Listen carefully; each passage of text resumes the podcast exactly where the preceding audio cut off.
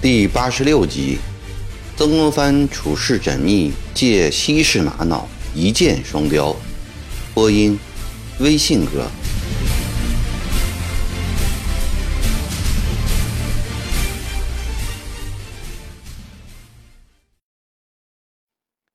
曾国藩正在调兵遣将，准备整师东下的时候，却突然又从半路中杀出个多伦阿。令他心里颇不是滋味。多伦阿字礼堂，呼尔拉特氏，满族正白旗人。咸丰元年，多伦阿任圣经工部比贴士，在京察未过堂之先，深夜至工部侍郎裴成家，恳求优评。裴成为人较正派。当面训斥他的这种行为，并将他前日经查时所得之桌椅一等考评予以消除。多伦哥不死心，又在工部堂上当众哀求，裴成大怒，上奏朝廷，多伦哥遭革职处分。多伦哥十分狼狈，到处托人找路子。结果投靠科尔沁扎克多郡王森格林沁行营，在与林凤祥、李开芳统领的太平军北征军的战斗中，多伦哥接连打了几个胜仗，得到森格林沁的赏识重用。森格林沁打败太平天国北征军后，自以为天下无敌，眼角里非但没有太平天国数十万大军的地位。也没有朝廷的江南大营、江北大营的地位。江宁将军都兴阿原先也是曾格林沁的部下，曾格林沁便把多伦哥派到都兴阿那里，以加强都兴阿的力量，日后争得攻取江宁的首功。湘勇攻下武昌、汉阳。这是森格林沁想都没有想到的事情，他对曾国藩十分嫉妒，密奏咸丰帝要谨防这支掌握在汉人手中的人马，并建议速派多伦阿带一支部队赴武昌，名为加强东郡兵力，实际上充当朝廷的监视人。曾格林沁的密奏深合咸丰帝的心意。一道密议下来，多伦哥立即以副都统的身份带领三千精兵，星夜出发，从六合进入安徽，再由英山进湖北境，然后从黄山溯江赶到武昌。尽管曾国藩对多伦哥从江宁赶来的意图很清楚，但他却不能得罪这位。当今天子表兄手下的红人，湖北巡抚衙门花厅里，曾国藩摆了十二桌丰盛的酒席，鄂省绿营都司以上的将官以及乡勇所有营官都前来赴宴。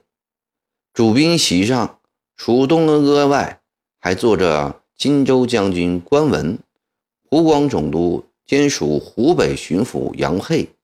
固原提督桂明和盛京兵部郎中德音行部，曾国藩举杯向多伦阿敬酒，说：“多将军智勇双全，这两年来在山东、河北一带屡败长毛，拱卫京师，功勋赫赫。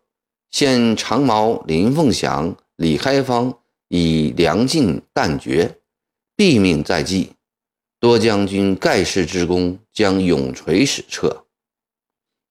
一贯以英雄自居的多伦哥骄矜地笑着：“这全是托皇上的鸿福啊！曾王伟末多么和公之友啊！”说罢，将杯中酒一饮而尽。关文也起身向多伦哥敬酒：“这次我军东下，还需仰仗将军。”道前转坤之力，我敬将军这杯酒，但愿记得将军虎威，一鼓巨肩，据守江宁群丑。多谢多谢！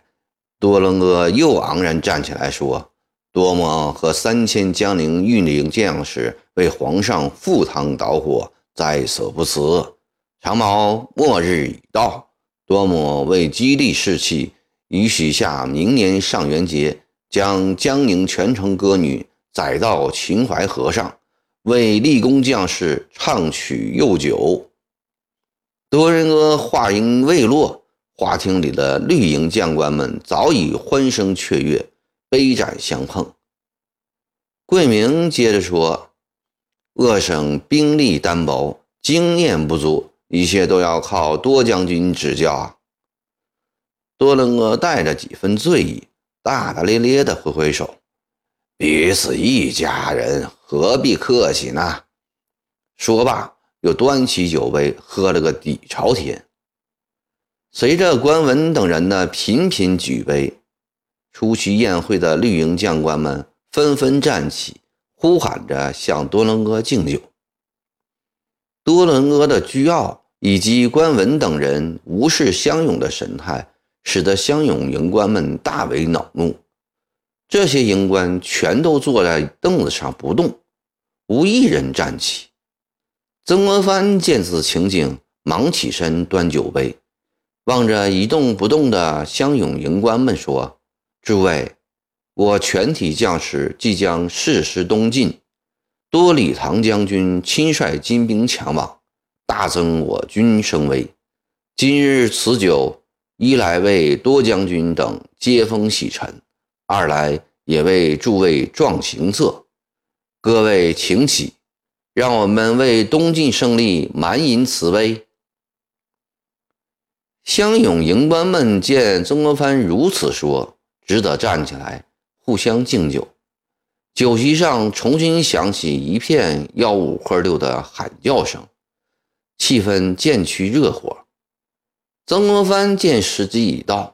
满脸高兴地对大家说：“为祝多将军和各位的酒兴，我请大家看一件稀世珍宝。”多伦哥最是贪财爱宝，一听这话，大添兴头。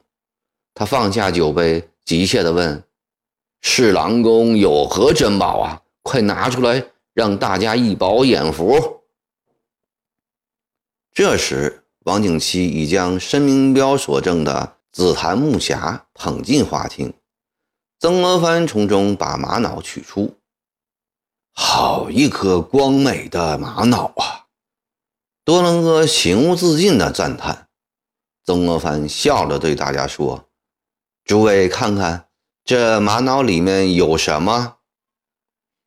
多伦哥从曾国藩手里将玛瑙一把夺去。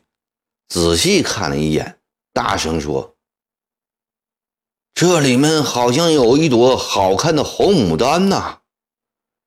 关文、杨佩都凑过来一起称赞：“这朵红牡丹就像生成的真花一样啊！”玛瑙在酒席桌上传递，大家纷纷夸奖它的光泽之亮和颜色之纯，尤其对里面那朵。鲜嫩欲滴的红牡丹赞不绝口。申明标坐在桌边，装出一副第一次看到的样子，心里却暗自得意。玛瑙最后又传到曾国藩手里，他诡秘地对大家说：“请各位将桌上的蜡烛吹熄。”众人都不知何故，遵令把烛火吹灭。曾国藩说。请大家再看看这颗玛瑙。借着月色，多伦哥好奇的再看时，那朵红牡丹早已蔫落，就像遭了霜打冰冻似的枯萎下来。多伦哥好生奇怪，揉了揉眼睛，拿着玛瑙走到窗边再看，红牡丹的确已凋谢。多伦哥这一惊非同小可。官文、杨佩、桂明、德音行部以及各位将官传看着这颗玛瑙，都对红牡丹的凋谢摇头不解。这时，曾国藩又吩咐再点燃蜡烛。灯火通明的酒席宴上，众人再看玛瑙时，都惊呆了。红牡丹又娇艳的盛开了，真是稀奇呀！侍郎公，这可真是一件盖世奇物啊！多伦哥不胜感叹，他家中收藏了不少珍宝，现在与这个玛瑙比起来，那些珍宝都成了废物一样。群花厅的人大大开了眼界，申明彪很是快活。罗泽南心里纳闷笛声一向不喜珍稀，今日如何将一颗玛瑙当着多伦阿和各位将官的面如此炫耀？难道是武昌的胜利使他晕了头？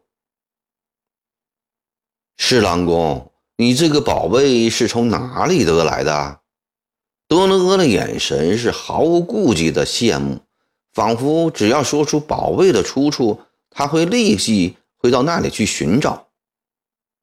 我手下的一个营官送的，曾国藩笑着回答。他从长毛那里获得，又转送了给我。难得有这样孝心的部下呀！多伦阿感叹起来，望了一眼坐在另外几桌的他的部属。多将军，这正说明你的廉洁无私。你一身正气，部下不敢冒犯。曾国藩一本正经的夸奖，使多伦哥心中一丝由嫉妒而生的愤怨化除了。他高兴地笑道：“侍郎公过奖了，多将军，在你面前我感到惭愧。我想请教这颗玛瑙，我应如何处置？”曾国藩的态度是认真的。多伦哥不得不放下酒杯，关文、杨佩、桂明等人也一起放下酒杯。我看你还是收下吧，别冷落了部属们的心呐。多伦哥竭力做出一副为他人着想的神态。关文、杨佩、桂明也都说收下吧，这是理所当然的。申明彪听了。喜得把杯中的酒一口喝光，又忙着给自己倒上一杯。各位不知，他这颗玛瑙要换我八千两银子嘞。不是说送给你们的吗？多伦阿先是一怔，立刻又说：“那也值得，值得啊！八千两银子易得，稀世珍奇难遇。”关文是这方面的行家，他以略带夸耀的神色说：“去年暹罗一个珠宝商人向我兜售一个径长一寸的夜明珠，他开价就是三万。关将军家还有这样的奇宝，我一定要去看看。”多伦哥嚷道，眼色很是贪媚。关文见状，自悔失言，忙陪着笑脸说。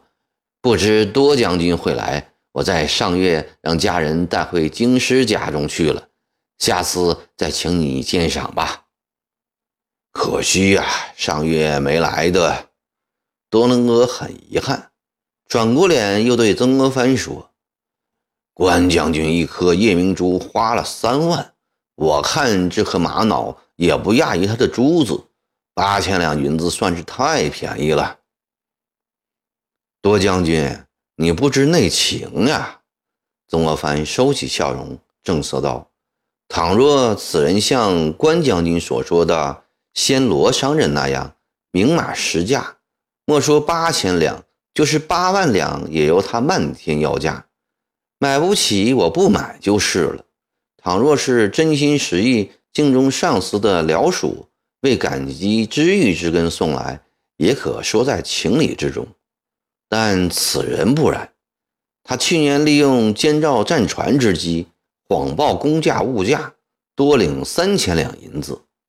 这次报开支单又多报五千两，他想用这颗玛瑙来堵我的嘴，不说出这八千两银子的冒犯，又想以这颗玛瑙为诱饵，以后好不断的从我这里把银子勾走。骗我私人的银子可数，骗皇上的银子，国法难容啊！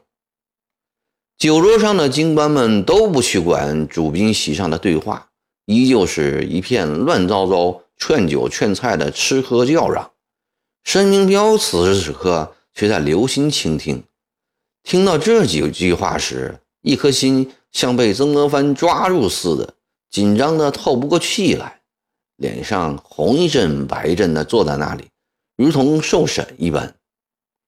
多伦哥、关文等人心里想：他不想的好处白算给你，拿皇上的银子换来自家的财富，只有傻瓜才不干。但嘴巴上却说：“此人手段非常卑鄙。”曾国藩说：“所以我正要与多将军你们商量下。”我有个主意，看行得通不？什么主意啊？众人都凑过脸来问。我想，这种行贿受贿的风气，一定要在我乡勇中根绝。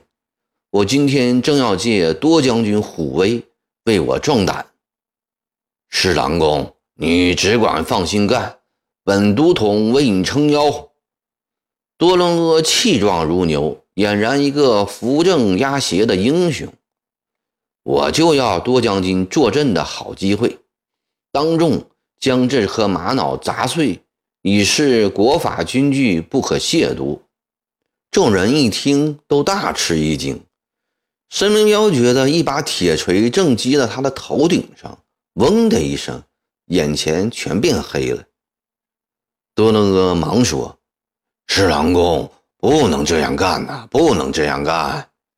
官人等人也说：“矫枉过正了，矫枉过正了。”曾国藩说：“多将军，不如此不可根绝啊！”侍郎公，这样的稀世珍宝不可多得，砸了可惜呀。将送玛瑙的人撤职查办就得了。玛瑙无罪，千万别迁怒于他。官人等人也忙附和：“砸了可惜，砸了可惜呀！”好一个为国惜宝！多将军说的是。曾国藩转怒为喜，对着满厅人说：“我乡勇全体将官听着，刚才多礼堂将军说了，今后若再有人学这个送玛瑙人的样子，一律撤职查办。在座各位。”若有所贿受贿之事，一经查出，也严惩不贷。这次我听多将军的，为国惜宝，不砸了。请多将军代我将这颗玛瑙转给大内珍藏。说罢，曾国藩双手捧起紫檀木匣，送给多伦哥。多将军，拜托了。多伦哥大出意外，真有喜从天降之感。忙站起来，双手接过，连声说：“一定效劳，一定效劳。”旁边官文、杨佩、桂明、德银行部一个个眼红的不得了。那边申明彪恨不得一头钻进地下去躲藏起来。酒席散后，他赶紧跪在曾国藩面前，坦白认罪，请求宽大处理。曾国藩撤了他的营官之职，留在清兵营以观后效。这天半夜，德音行部的卧室还亮着灯光。原来，德音行部和多伦哥在圣京共事过一段时间，深知他的底细，鄙视他的为人。德音行部并不知多伦哥奉密谕而来，在今天这场酒席上。他既看到曾国藩的不受包举，又看到多伦哥的贪财好货，他想了很久，决定向皇上上一道密折，把到湘勇大营这几天来所了解的情况做个禀报，既称赞曾国藩廉洁奉公、治军严明，又将多伦哥收下红牡丹玛瑙的事也写了进去。德银行部睡着之后。蒋义礼把密折偷出来，送给曾国藩。曾国藩看完密折，露出快意的微笑，对蒋义礼说：“把他放回原处吧，让皇上早日看到他。